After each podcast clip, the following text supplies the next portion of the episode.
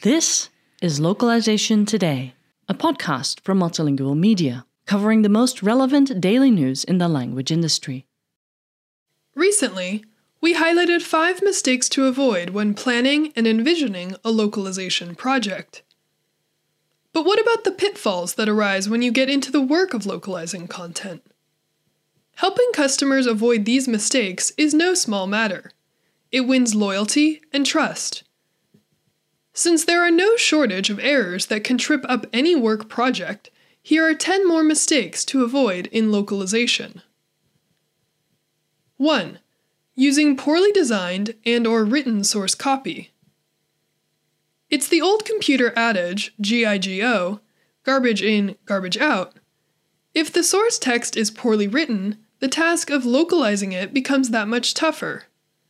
Avoid long composite sentences.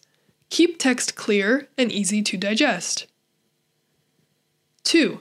Not adapting units properly. Make sure dimensions and dates are adapted to the target culture and displayed and formatted using the conventions of the local customer. Have currencies been adapted? Can customers purchase product with the preferred payment methods of the region? 3. Failing to consider cultural context with incorrect visuals. Images should be adapted to the target to avoid the copy being identified as foreign. For example, don't have scenes of vehicles driving on the wrong side of the road or screenshots containing unlocalized text. The same goes for labels, magazines, or books. 4.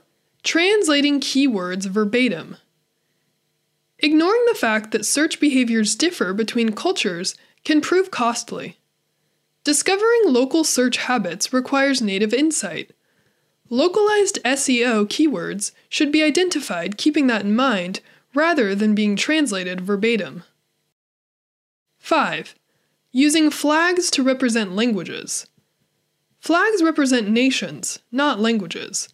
French is spoken in many countries outside of France.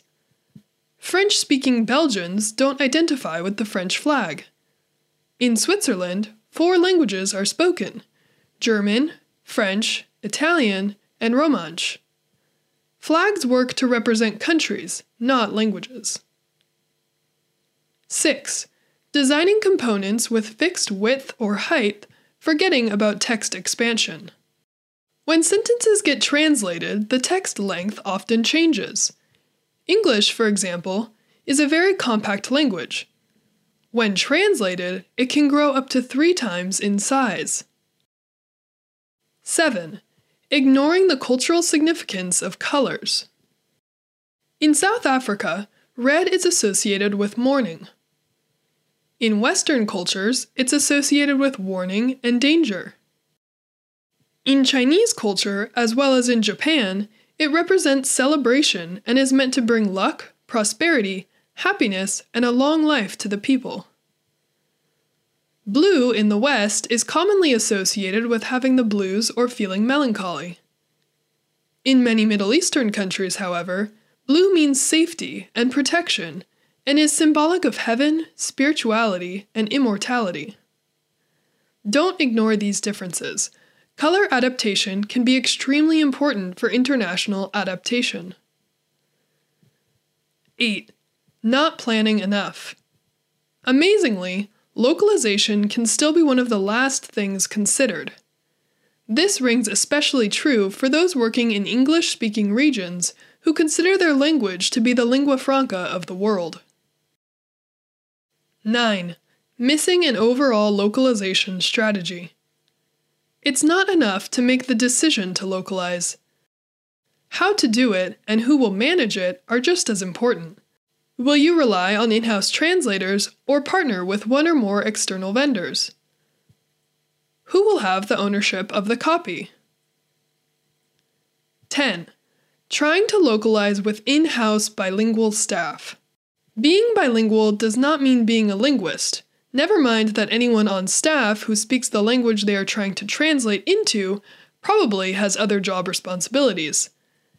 it is almost never a good recipe for success. This article was written by Stefan Huyghe and was originally published on multilingual.com on April 22nd, 2022. Thank you for listening to Localization Today. To subscribe to Multilingual magazine, go to multilingual.com slash subscribe.